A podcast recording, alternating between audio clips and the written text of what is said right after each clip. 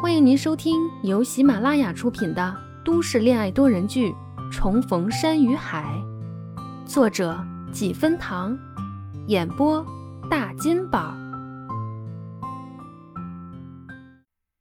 第十四集。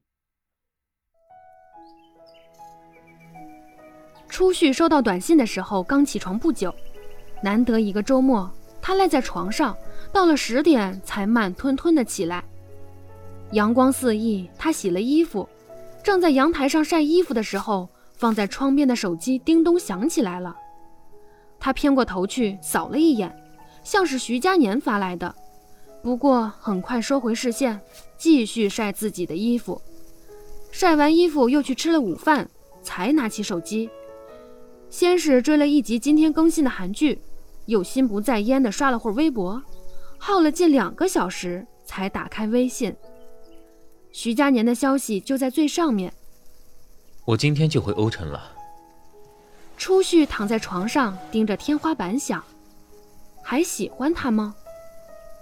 应该还是喜欢的，可是又不是那么浓烈，这种感觉很淡。徐佳年这三个字，就像被他刻意藏起来的写着他名字的书法帖，藏在书房的最角落里。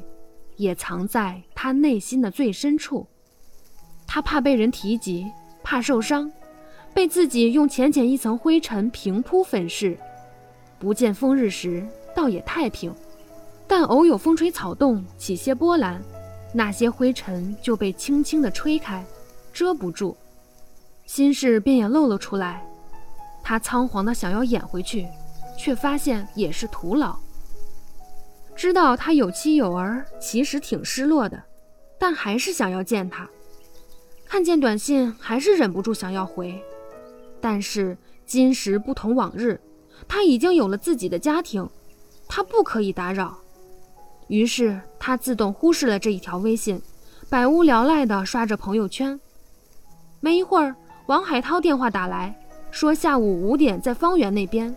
要和腾越科技沟通一下场馆数字化的有关素材，让海盛文化也一起过来讨论一下。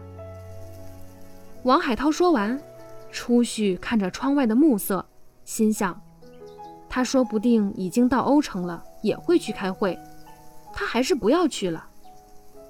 啊，王总，我今天有点事儿，明天还要去现场，你让别人去一下吧。主要是数字化那边的事儿，和我们应该关系不大的。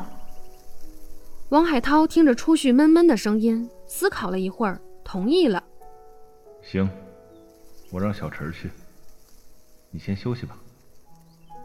开会的时候，徐佳年果然赶到了，扫了一圈没看见初旭，自然的拿起微信找他。两人的微信聊天记录寥寥数语，甚至不用下滑就能看完。他花了两分钟，又仔细看了一遍这两天的聊天记录，斟酌了一下，给他发了一条：“下午开会怎么没来？”停了一会儿，又迅速再发：“怎么都不回？生气了？”会议开到一半的时候，初旭总算回复了：“下午有点事儿就没去了，你好好开会吧，有机会代我向你的家人们问好。”初旭莫名其妙来了这么一句，倒让徐佳年看不懂了。家人们，我妈妈，嗯，也包括阿姨，你开会吧。徐佳年更疑惑了，他想问清楚，可不知道从哪儿问起，只能结束聊天，想着明天再说。结果周一一大早，初旭就赶往卧牛山了。那天。他一个人待在场馆里，盯着前期展览的安装和师傅摆弄了一整天。在出来的时候已经是傍晚了。初旭站在场馆门口，晚霞潮红聚在天边，映着他红润的脸庞。他背着双肩包，手里拿着几卷素材，一步步地往山脚下走。山脚下似乎有人沿着台阶上来，因为逆着光，初旭看不大清楚。只能站定，微眯着眼仔细辨认，是徐佳年。风停，树静，时间仿佛在这一刻停止了，初旭站在山顶的台阶上，徐佳年从山脚下款款而来，夕阳一路铺陈而上，而他整个人就浸润在夕阳中，触目生辉。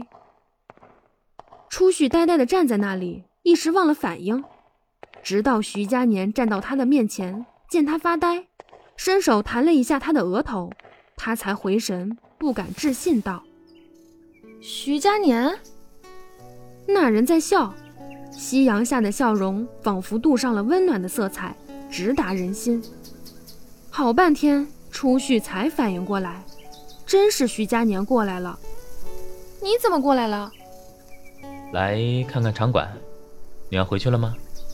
嗯，这段时间都在这里。这么巧，我也得待一段时间。你待那么久干嘛？你们数字化的东西不就是写点程序就行？素材都是现成的。徐佳年这一块的工作确实不用待在这边，只是中午无意知道初旭来了这边，他也就过来了。反正他做程序在哪儿都一样，只要有台电脑就行。刚来，对这项目还不了解，这次来正好好好熟悉一下。瞎扯吧！真的。初旭看了他半天。最后从嘴巴里蹦出了一个“欧”字，就迈步往下走，语气很平淡，挑不出毛病，但其中的疏离之意，连他这般不善交际的人都能察觉。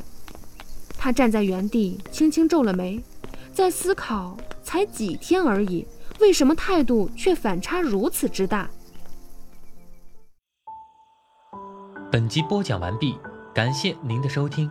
我是徐佳年的演播者沈岩，欢迎订阅哦。